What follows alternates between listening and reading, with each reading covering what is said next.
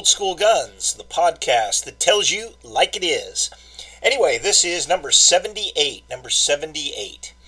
So here we are again, and uh, of course, you know, the the political scene is always changing and it's always um, kind of in, in flux. And, and now the, the flavor of the day is who is old Sleepy Joe Hayden Biden gonna select for his running mate. And I, I would think the smartest one, there, there is no good choice. He, he backed himself in the corner saying it was going to be a woman. Going to be. So that, that cut down his field precipitously and the thing that has happened with that is um, he's under a lot of pressure to pick a black woman. So his better choice, which probably would have been Elizabeth Warren, the odious, horrible Elizabeth Warren, is probably out. So that leaves him with a field of, of several several contenders. A couple of them I hadn't heard. One's the mayor of Atlanta, not going to happen. You know, just just not going to happen. The other is this. I, I, guess she's from California, the one that likes that was talking all this good things about Fidel Castro and communism. It's not going to be her. So that leaves basically Harris and and Rice. Kamala Harris and Susan Rice.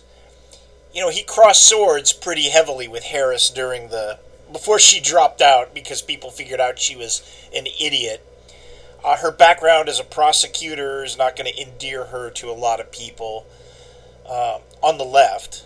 On the left, and and frankly, you know, her uh, rather libertine ways way of life before uh, while she was climbing the political ladder is probably something that um, I don't know on the left they probably don't care, but there's a lot of people in Middle America that would probably not not look too fondly on that. So I think he's going to choose Susan Rice, the Benghazi liar, who, along with Hillary Clinton, lied about Benghazi, the Benghazi attack in 2012, what caused it, who was responsible, and everything else. And uh, so this liar, and, and she actually paid a serious price for being a stooge and a surrogate for Obama. She went out and lied on all the Sunday shows about it and uh, that cost her the job as Secretary of State. And then she became, you know, National Security Advisor, which doesn't require any confirmation.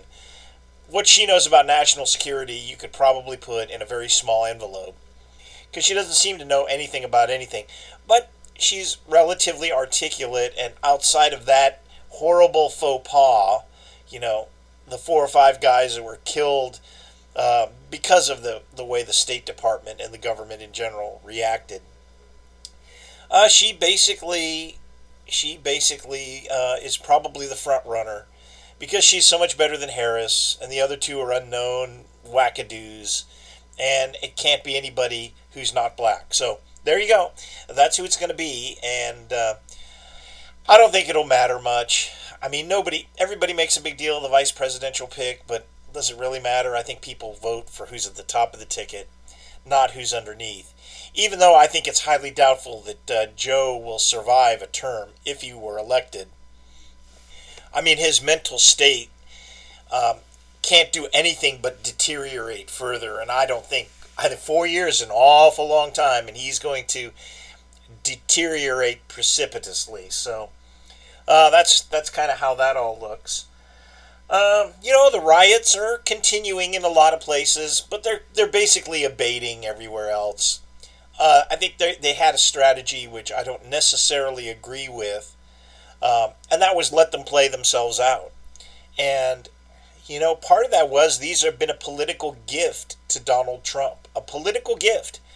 If you're the law and order president and the police like you and you are, you know, John Q. Public and you see this stuff going on, uh, that's that's a natural draw as opposed to defund the police, Biden, and, and people who are at least tacitly, if not surreptitiously or even openly, um, encouraging what I call urban terrorists and urban terrorism.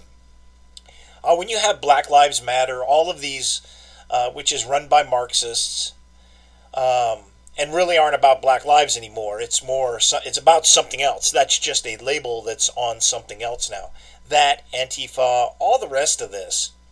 Uh, when you when you get all that together, you just have to put that under the broad category of urban terrorism when they're burning. I don't know if they're doing that much looting, but they're trying to destroy federal buildings, state buildings, um, any kind of police deals. Um, this is all this is all bad bad business, and uh, the strategy of just letting it play out, I think, emboldens these people because they say, "Hey, nothing really happened to us last time," even though a bunch of them have been arrested. Face it, the people out in the streets are expendable to these causes. Uh, if you if they get arrested, they get killed. If they get killed, they're martyrs. If they get arrested, hey, they don't care. I think the people they have to start looking for are the ones who are behind the scenes, the ones that had the drip, the uh, bricks delivered to certain locations, and frozen water bottles, and you know, basically uh, making Molotov cocktails, all this kind of stuff. The people behind that, the money, the organization, all of that behind that is really what they need to go after. The the people out in the streets are just expendable. They're just you know, they're the grunts that uh, basically the power brokers behind the scenes have written off anyway. So we'll see how this plays out. It looks like Portland is the only remaining hot spot. But even if you go around where I live, you, there are places where you can go and you see windows all boarded up because hey, they they don't know. They just don't know. Uh, it's not going to come out to a small town where I am, but if, as you move into the larger larger parts of the cities, you know, hey, it's it's boarded up because it could explode again at any time. So uh, they've been emboldened, and I think that is a wrong-headed strategy. They should have been crushed, and uh, we'll see how it shakes. I tell you, one of the most interesting emails I got last week, and this is this is righteous. A uh, small ammunition manufacturer who produces very very good stuff but I won't I won't name them. But a small manufacturer produces really really good stuff. Sent out an email saying, "Hey, a shortage of raw materials and supplies are coming. So if you've got any powder, primers, cases, stuff like that you'd like to sell to us, you know, contact us at this, you know, below email." And and frankly, I was I have never seen anything like that. Even in the primer and, and ammo shortages starting from the assault weapon ban forward. I mean, nobody's ever, I've never seen a company ask essentially its customers to buy components from them so they can make ammunition and presumably sell it to their customers. I, I just thought that was, uh, um, I mean, it's, it's as comical as it kind of is. It, it shows a certain desperation and it shows the ammunition shortage is going to get far worse before it gets better. Uh, I hope that I hope that somebody has the brains to be telling Tulammo and Black Bear and all the rest of these guys start cranking out 762 by 39 556 and 9 millimeter round the clock and uh, chartering a fleet of ships to, to bring it over here because it that's what it's going to take to kind of normalize the market again. I'd also be going to Wolf saying, hey, how many millions of primers can you make? And I'd bring a bunch of those in too because primers are, are going to be in short supply for a long time. So we'll see how that uh, we'll see how that all goes. But uh, it's pretty frightening when you see an ammo manufacturer putting out an open solici- open solicitation like that. Uh, really, really let you know that it could be here for a long time, and that will bring shooting and gun buying and things to a halt. If you it doesn't make any sense to buy guns you don't have ammo for and can't get ammo for. Um, I think we could be looking. I I said last podcast optimistically six months, realistically maybe a year before this gets all better. All right, hey, the last uh, last thing is Forgotten Weapons. Uh, some of my favorite stuff. They did a uh, basically a, a kind of a shooting review of the Armson OEG. And if you've been around since the 70s, Armson OEG was this hot commodity. I think it came out in the 60s. and and it's basically the open eye aiming concept. You know, very very briefly, it's you keep both eyes open, and your brain will superimpose this red dot on this fixture on the other eye, which is actually can see the target. So uh, it's actually a pretty uh, pretty nifty system. Uh, doesn't require any batteries. Doesn't require anything except some practice. And there are situations where uh, it doesn't uh, it doesn't work optimally. But you know, for fast snap shooting, the thing was the thing was legendary for probably about 20 years. And especially when you go back to the 80s and you think about the early Aimpoints, which I, I still have a couple kicking around in a cardboard box somewhere.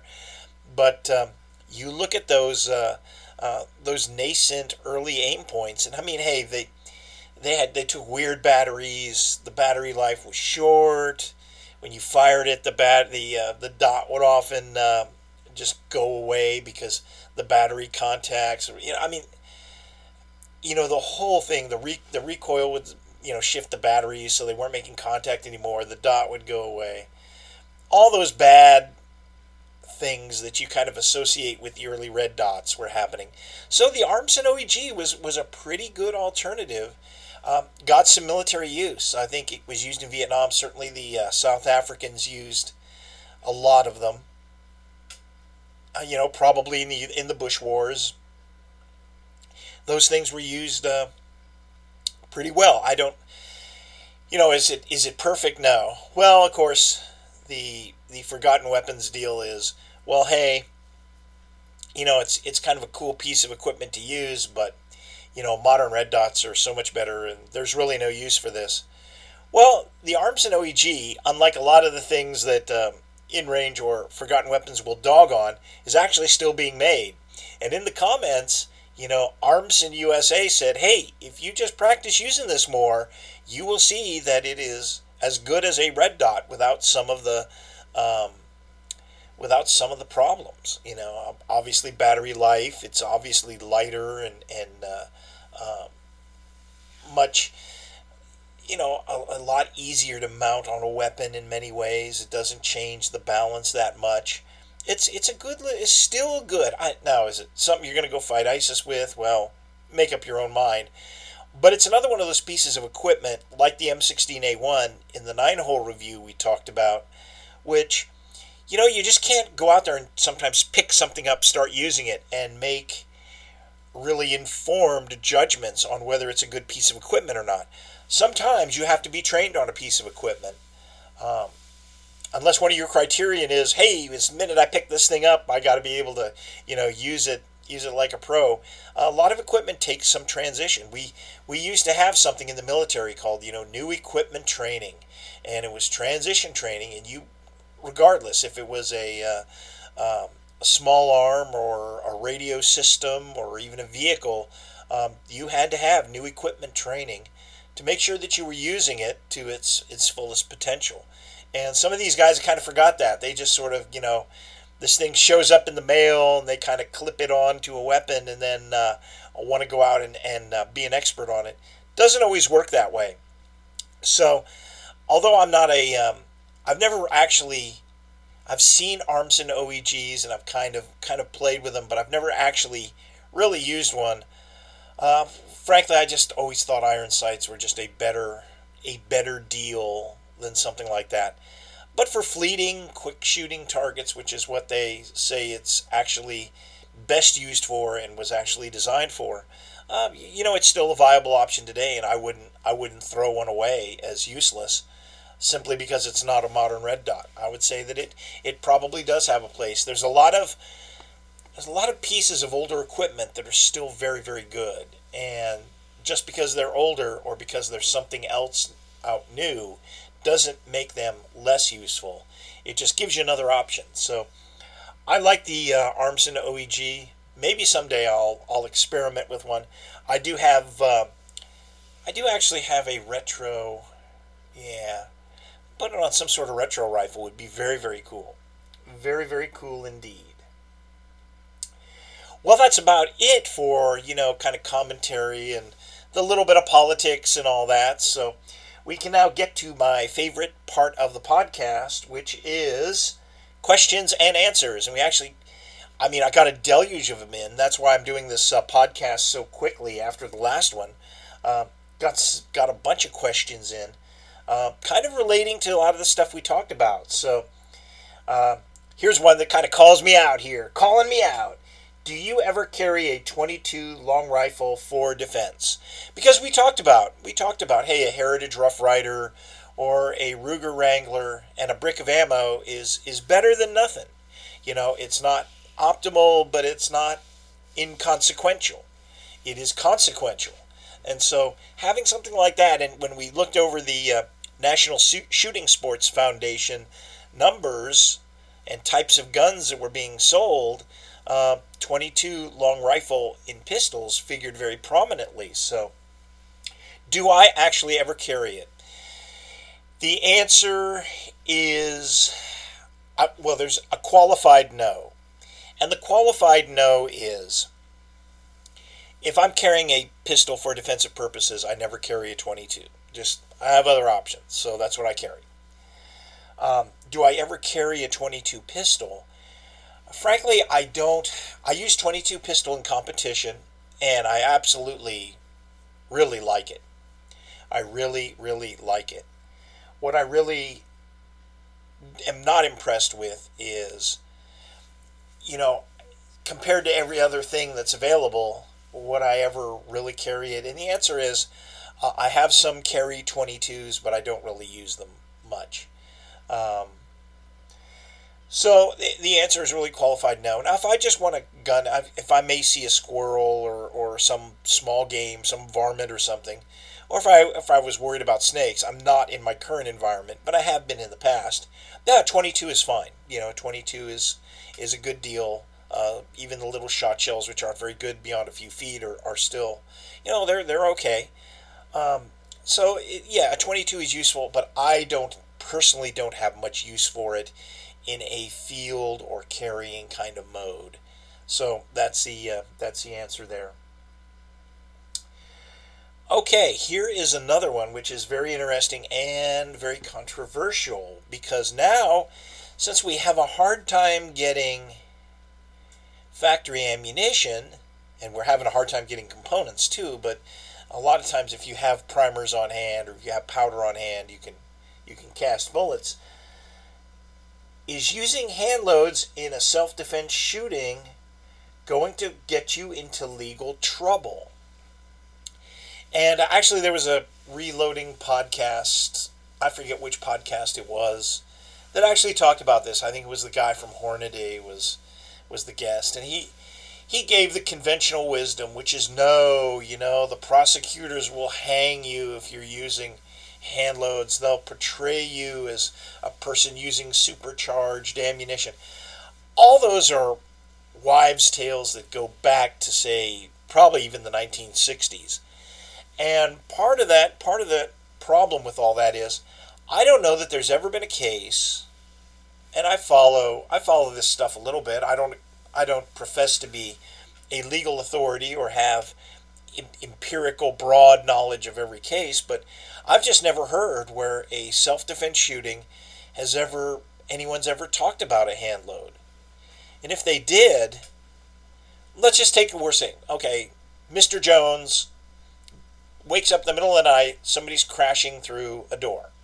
So he picks up his whatever pistol, fires three rounds, stopping the intruder who's who's you know standing there with a bloody axe or a, an axe waiting to, to chop him into pieces. It's a righteous self-defense shooting, blah blah blah. Um, but there's an overzealous prosecutor who brings him into court, and one of the things he uses is that Mr. Jones is a avid hand loader, and his you know 38 special was loaded with hotly loaded rounds. You know, okay. Well, I think you could prove pretty conclusively if you haven't overloaded the rounds, if you're following the factory recommended load, that those would probably be less powerful than the loads available for police in many calibers. And I think you could also prove that it, it just does not outperform factory ammunition, therefore it's a non sequitur. It doesn't it doesn't matter. So that's what I would I would say with that. Now, if you were using if if somehow you were using some sort of supercharged load that exceeded factory specifications, I, I don't know that you could even do that safely without having the gun blow up in your hand because we have plus P and in some cases plus P plus ammunition.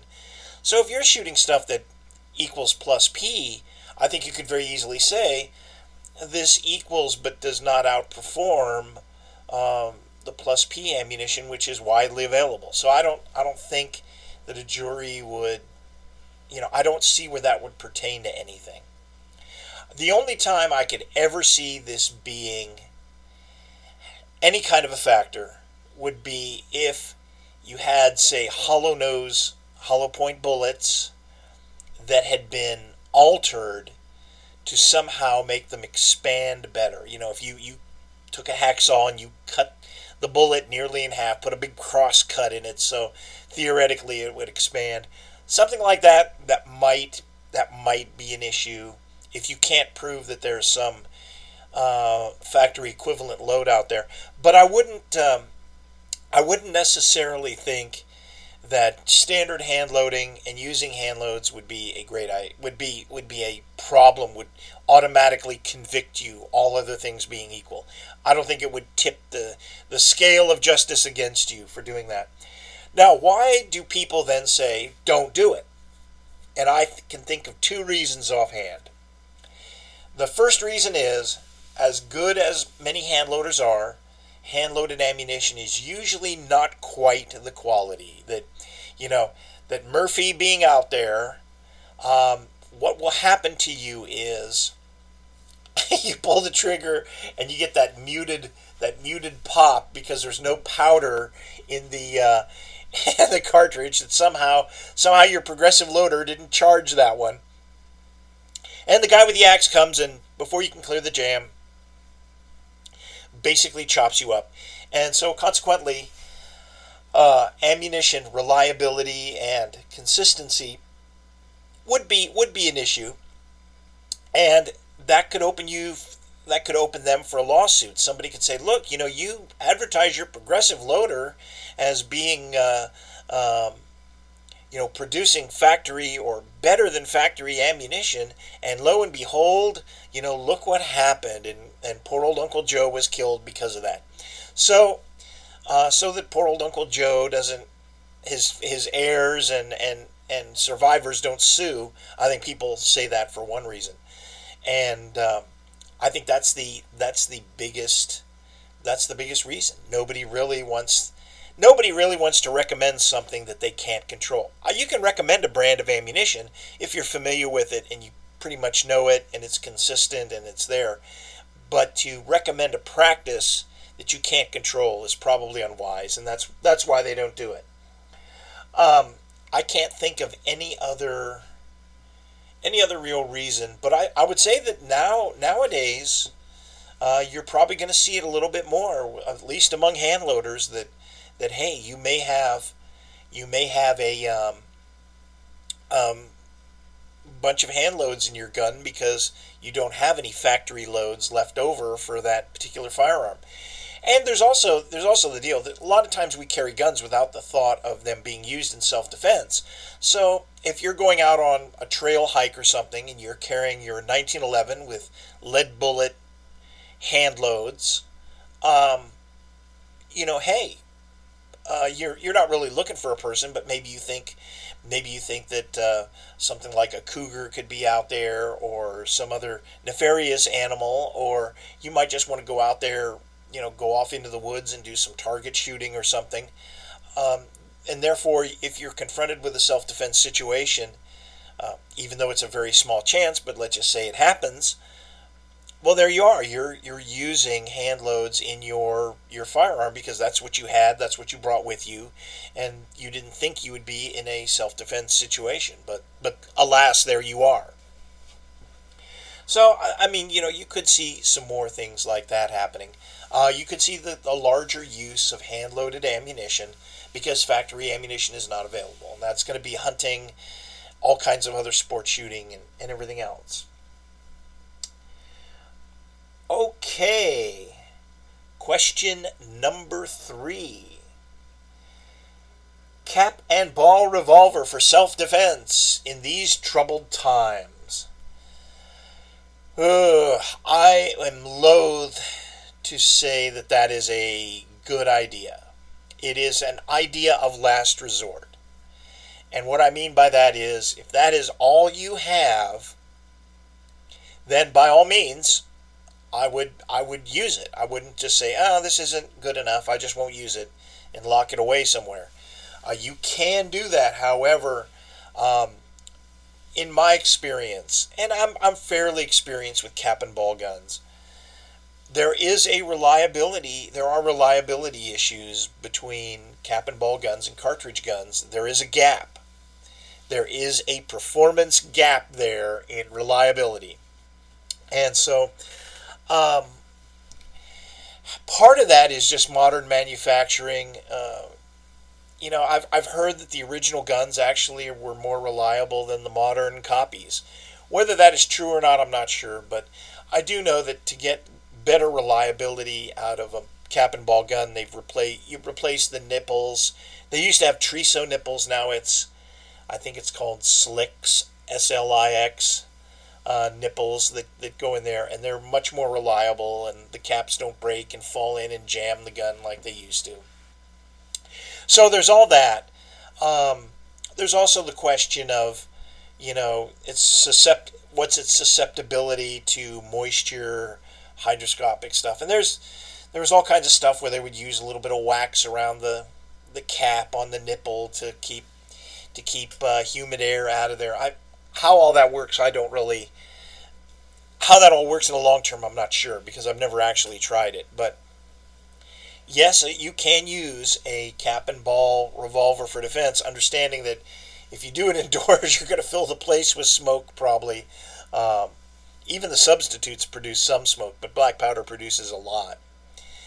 So it, it is possible, but it is a last resort. I mean, I would um, I would think that if you had something like that and a 22, um, at least one of them will work. So, you know, you're, you're there, but uh, it's not the it's not the 1860s anymore, and guns have come a long way. And as much as I like them, and as much as uh, cool it would be to look to see the look on a bad guy's face when he's uh, when he comes up against a Colt Walker, um, I don't know. I just don't think that that's that's a really good practice. I would um, I would say any cartridge arm would actually be an improvement.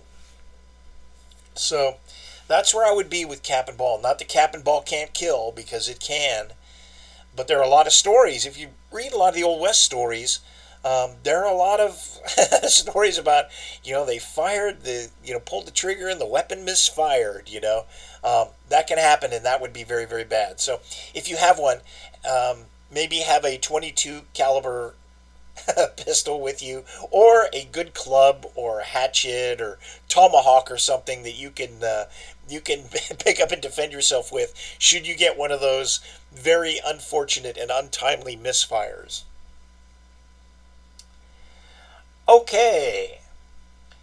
Here is another one. Does the AR 15 M16A1 still suffer from its Vietnam reputation? And I'm assuming that means poor reputation. Uh, I think that the AR platform in general does not. The A1 does and does not. Um, you know, it had for years, and I've told this story on the podcast before, but it, just a quick rundown is um, in the 1970s, you know, you could buy the Colt SP1, and they were they were fairly cheap. I mean, comparatively speaking, they were two hundred and fifty dollars. You could buy, and and that was a lot of money back then, but it's it's still two hundred and fifty dollars. So uh, it was a it was a you know if you had Colt SP1s for sale now for two hundred fifty dollars, you'd you'd sell them like crazy. So you you could buy them, but nobody really stocked them because, um, and that's when a lot of people were buying from smaller gun shops. There really weren't the the the big you know a sporting goods store is where a lot of people bought their guns. It, it sell fishing rods and lures and and guns and you know mostly hunting oriented type stuff. There were a lot more of those shops than there were strict you know gun shops. You didn't you didn't have really the gun shop where you walked in and um, you know you saw ARs and stuff all over the place. I, I remember the first shop like that I walked into. It was like going to it was like going to Disneyland the first time being like seven years old you know I went in there. They had two of you know the semi-automatic auto ordnance Thompsons in there, and they had uh, all kinds of all kinds of stuff. But um, and and they had a couple of AR-15s, but uh, you that was pretty rare. But you would buy those things, and uh, uh people would scoff at them. They had such a terrible reputation from Vietnam, it, it, totally undeserved, by the way. And Colt could have they could be one of the wealthiest firearms companies in the world had they done several things. But one of the things they should have done is the simple test that InRange TV did, which is the simple mud test of the AK versus the AR. Had they done that and publicized it, you know, they would have sold a lot more ARs. Instead, everybody got caught up in this mythos that the AK never jams and you could submerge it. you could put it to the bottom of the Marianas Trench and then haul it back up again, and it'll still fire. And you could leave it buried in concrete, and it would still. You just blow the dust off it, and it'll still fire. All these myths were still were still out there. That, that essentially the AK never jammed and the AR would jam if you just looked at it wrong. I mean, if you if you picked up the AR, it would jam. You know, uh, none of that was all. None of that was true. Colt could have could have gone a long way to dispelling those those myths, but they did they chose not to, and they didn't sell comparatively speaking all that many ARs, although it would have been an excellent it was an excellent gun to have in the 70s, 80s, an excellent rifle to have. So, that's it still does suffer from from that a little bit. Um, but I think most people kind of get over it and and to, you know, ammunition developmental problems that are now, gosh, over 50 years. It's probably 55 years ago, 65. That's 2020. That is uh, that is a long time ago, and so it's it's kind of getting over that. The the generation of people who who would scoff at them are, are gone. They're they're largely they're largely gone, and so people who the bad reputation that the A1 and I suppose even the A2 has was that a lot of people used it in training and um, you know firing blanks and blanks are dirty they're not service ammunition they coat the inside of the rifle with all kinds of nasty crud and everything. So the um, you know, the, the reputation was there because, you know, blank firing adapters, they get loose, then the thing doesn't want to fire, and on and on. And then, you know, if you only go to the range once a year, you know, it's kind of awkward. You're not really used to the gun that much. So I think I think that contributed to the uh, poor reputation as much as anything else. But I think one of the nice things of the retro movement is it has really kind of rediscovered how good those weapons were, how they were light, how they had basically performed well over distance and were just simple and uncomplicated. A very, very good weapon um, and a very, very innovative design. Really, maybe one of the best weapon designs ever, which is why it's so ascendant today in all of its more developed forms. You know, it seems like everybody, everything even if they don't call it an AR base, when you look at a lot of things, you see a lot of AR attributes um, in SCAR, right? The FN SCAR rifles, in uh, H and K 416, obviously, and a lot of other things. Um, you see a lot of the attributes, even if they don't call it an AR-15 derivative or AR-15 variant. So there you go. That's the uh, that's the deal there. All right, here we have another one from a regular contributor of questions, our follower Clown Bear, who says, Would the current culture still be the same today if there was no 1994 assault weapon ban? So I say the assault weapon ban of 1994, I read this question as saying, How has it influenced today's gun culture? And I will first start by saying I thought it was an unconstitutional piece of trash. The assault weapon ban absolutely was ineffective, it was ridiculous, and all it did was hassle gun owners. And in some places, like California, New York, and a few other places, you know, the, it's, it's effectively still in force today on the some state level. You know, in some states, it's still in force today, and, and even even worse in California and New York, it's even worse. But if there is, this is asking if there kind of is, maybe is there a silver lining? And uh, had to kind of think about that for a while because I've often thought, you know, one of the one of the silver linings of that was it woke, quote unquote, the gun culture, and it got. It was also the changing of the guard.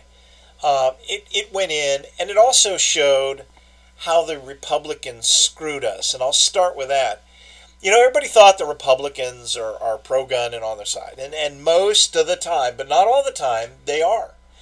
Um, the first state assault weapon ban was in California, signed by a Governor George Deukmejian, a Republican. He solicited that. Uh, there had been a school shooting. The gun wasn't even purchased in California, but banning them in California was what they were going to do. It turned out to be a horrible, stupid law that it was ridiculous, but it was initiated and encouraged by a Republican governor. The 1994 assault weapon ban could have been filibustered in the Senate. It could have been filibustered. It could have been stopped.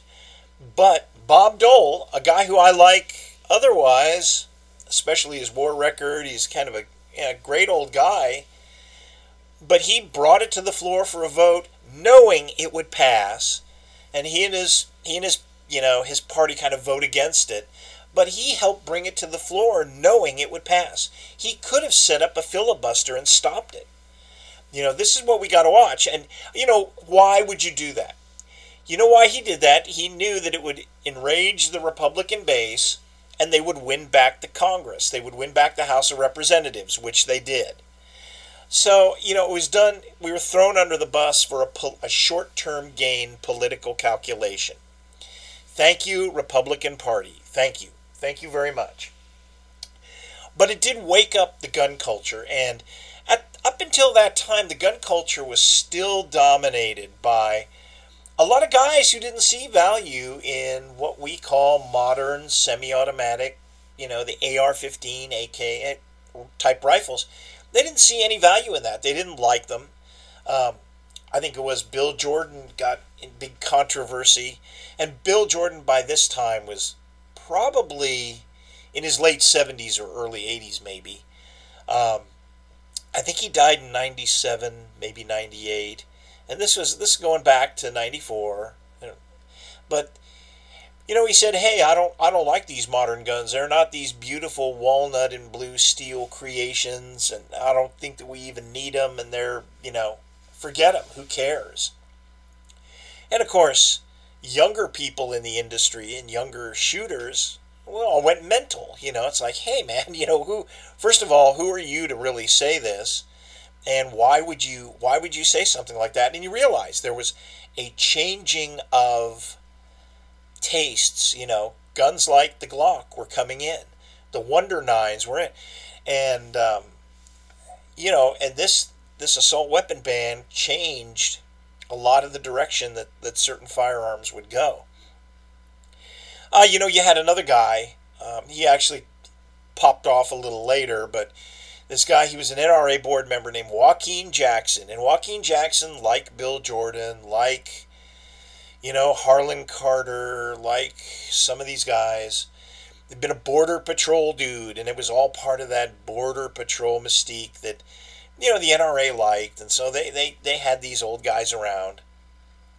And uh, Jackson was the one who he went on some radio show going, yeah, civilians don't need a a gun that has shoots more than five shots. That's all you need for deer hunting. Blah blah blah. I mean, obviously, talk about shooting ourselves in the foot if you've got a guy who thinks like that, the last place he needs to be is on the NRA board. And in fact, that's the kind of claptrap you hear from the liberals of, well, you don't need anything more than this, and you don't need that. I mean, this guy was just supposedly the big hardcore dude who uh, was a you know border patrolman is basically parroting the other side. It was ridiculous. It was absolutely ridiculous. So, you know, you had this and finally that old guard changed out. By about 2000, those guys those guys were gone. Or leaving leaving quick. I think Cooper and some of these guys who, who hated the M16, they they hung around a little bit, but you know, really by the time that ban ended, those guys were either they were either gone or they they had um, you know weren't influential anymore because they were so old. So, you know, we kind of had a new generation and people who who came up saying, "Hey, I want a 17 shot 9 millimeter or a 15 shot 9 millimeter. That's what I want." And um, they realized you know, that they were going to have to stand up and culturally defend all this. And that's where the modern gun rights movement has come is from that 94 that 94 ban. Now that 94 ban had some other effects also. The 94 ban changed design of weapons. Not permanently, but you know, kind of, kind of the influences are still out there today. One of the things it did was okay, you you couldn't have a gun that looked like an AK-47, so you got the MAK 90, which had, you know, this is where all these thumbhole stock nonsense kind of started. You know, these they'd import a rifle and had a thumbhole stock. Okay, it doesn't have a pistol grip; it's a thumbhole stock, and they they would do away with things like a threaded muzzle and and uh, a bayonet lug. If you remember, they had ARs that did not have the flash hider you know, the A2 flash hider on it anymore. And it just had a barrel that came out and ended. Horrible looking things. But, um, you know, and you don't see them around anymore. You don't really see them around anymore. You see, uh, I guess they've gotten those rebarreled and fixed. But uh, yeah, those are pretty. Those are pretty grim looking so you had the design of how do you get around the law? Well, you just design your way around it. You remove the offending features, but the basic functionality of the weapon is is the same. It still takes a 30 round magazine and on and on. In some other places, they remember they even had the uh, they had two that, that you never see today. They had a pump action AR-15 and a uh, pump action AK style rifle. Uh, both of them pretty interesting, and uh, once in a blue moon you'll see one on Gunbroker or someplace. Um, I hope that Forgotten Weapons kind of pulls out those and, and uh, can find those and do them. That'd be a lot of fun. But um, it did change the design, how to get rid of offending features. When it came to handguns, of course, now you had a 10 round magazine limit. So, are you going to carry a Beretta 92 that's got a 10 round magazine well, you might, you know, if you have no choice. Or are you going to carry a 1911 that's got, you know, eight rounds, an eight round magazine, nine in the, and one more is nine in the chamber? All of a sudden, the 1911 became a much more relevant handgun because basically it, it was just under that that maximum legal limit and you got 45 caliber power. The kinetic energy in your rounds of 45 um, were theoretically anyway better than your your rounds of uh, um, your 10 rounds of 9 millimeter. And so, you know, that's pretty interesting. And that's when the 40 caliber kind of came in, kind of splitting that too. You know, you could have a a 10 round magazine 40 uh, 40 Smith and Wesson carry the 11th shot in the chamber. Hey, that's, you know, that's that's kind of a good compromise between power and and the legal limit that you can have in rounds. So, you know, that's that that's how a, lot of pistol stuff changed. Um, the 40 kind of came up because hey, you had a cap on how many rounds you could have, so therefore more powerful rounds were, were better. Another way that it changed design of firearms was the traditional small guns, you know, Smith & Wesson Model 36, uh, Walther PPKs, all those which had traditionally been, you know, 38 special, 380, you know, the pocket gun calibers. Uh, and they weren't bad, but now all of a sudden you started getting smaller guns that could hold 9 millimeter. And because 9 millimeter is, in fact, much more powerful than 380. It just is. And you had small 45, so you had this, this uh, influx of the smaller guns that people were more likely to carry becoming more powerful and essentially uh, by attribution more lethal. I mean, you're carrying a more powerful handgun, therefore it's going to be more lethal. So that that changed changed and we still see some of that today. We see very small guns in fairly powerful cartridges. You know, nine millimeter kind of being the standard. You kind of see that the small 12 shot, very concealable. What are they? The Springfield Hellcat and the Sig 365. You know, you see those those kind of guns are out there, both both very powerful and both very popular. So you see a lot of that out there as a result, as a direct result of the assault weapon ban. Even though the ban had a ten, how they, I, you know, it was a genius. Whoever slipped in that ten year sunset was a genius because it would have been tough to get rid of otherwise. Although I think could have done it. Uh, during the George W. Bush, he he had no stomach for that ban, and I don't think he would have. Uh, um, he would not have extended it had it been signed. And he had a brilliant, he had an absolutely brilliant comeback when that thing was sunsetting. And they go, "Are you going to extend that?" And he goes, "Hey, well, you know, Congress got to send me the legislation." And of course, uh, Congress, vis-a-vis the Republicans, due to pressure from the NRA and and all kinds of citizens, did not. So um, you know, it was a definite.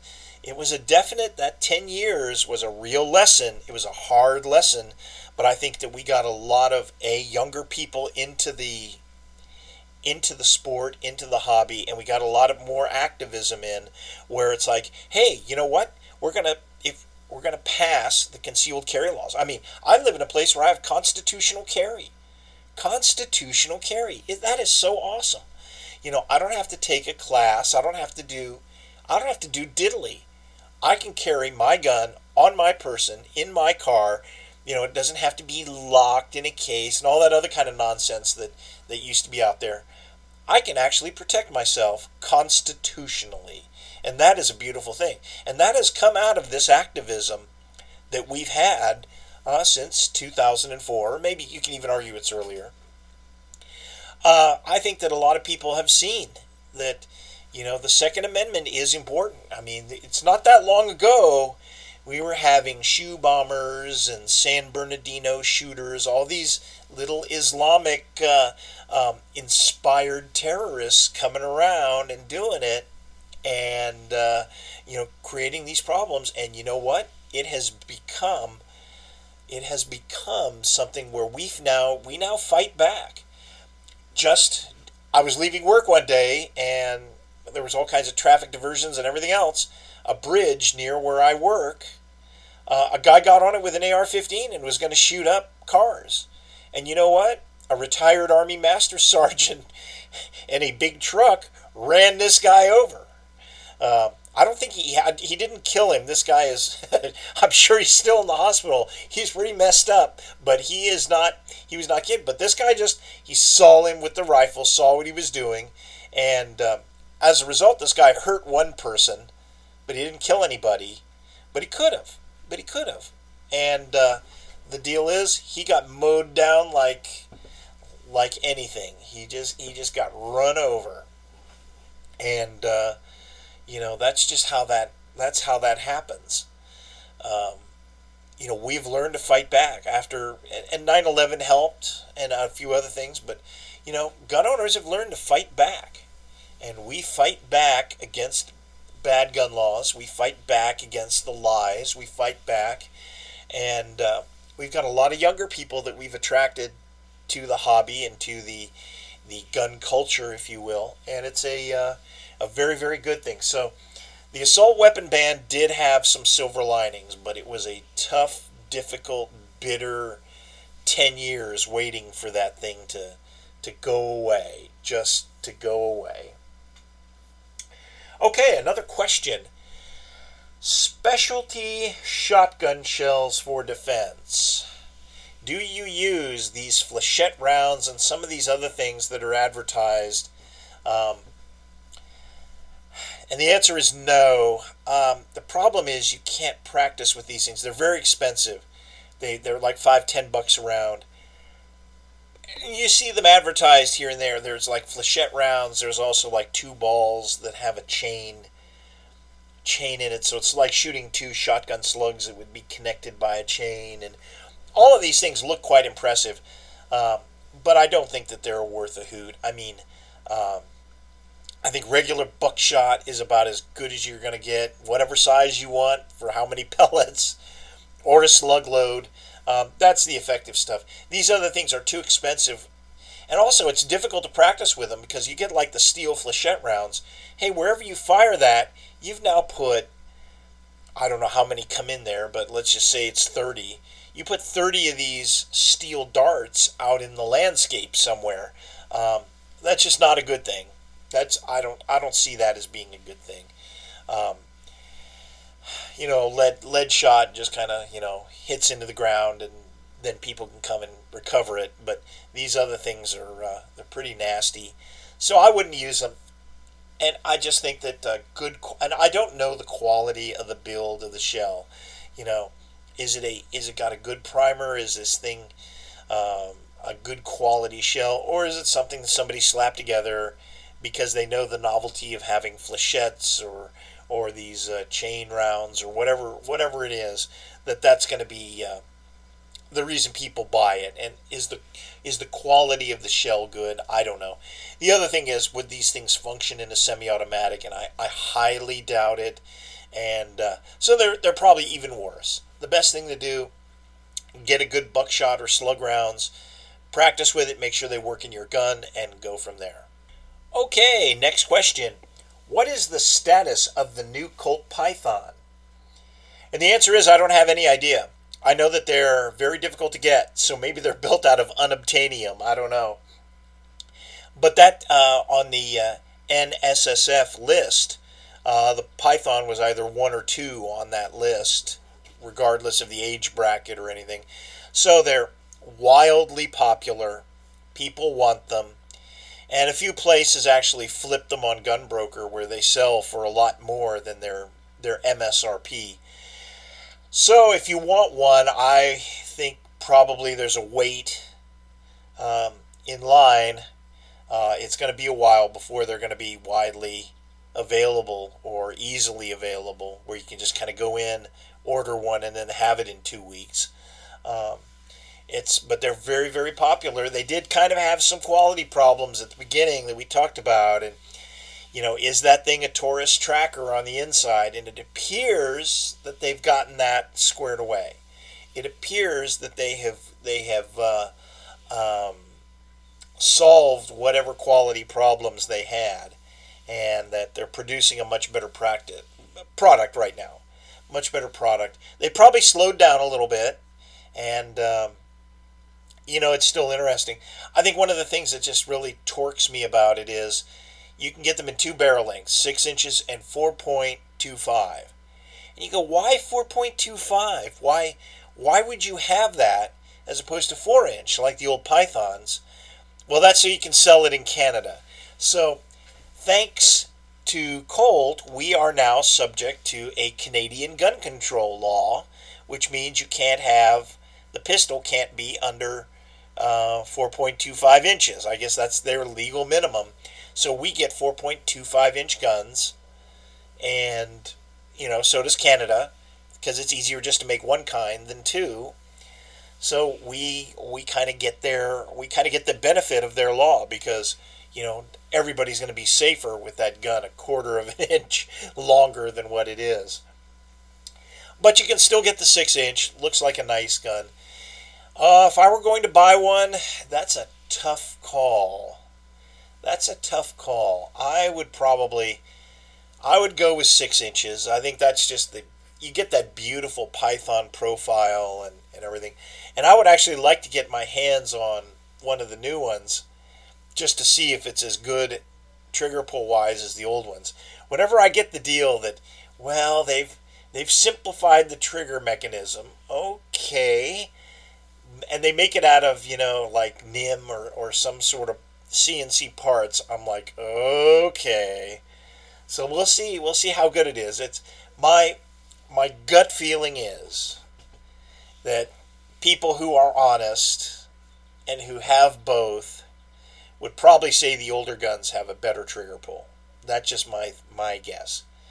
Now Colt has sworn they've redesigned it so that there's less stacking and it's more crisp. Oh, okay, I'll I will uh, I will say that it's not that I disbelieve them, but I will I will wait till that is that is proven, and uh, we'll see. But you know, it looks like a nice gun. I mean, I I really I've always liked the Python. I've always thought that it has this classic cool look to it. It's one of the most beautiful design. It's one of those timeless beautiful designs.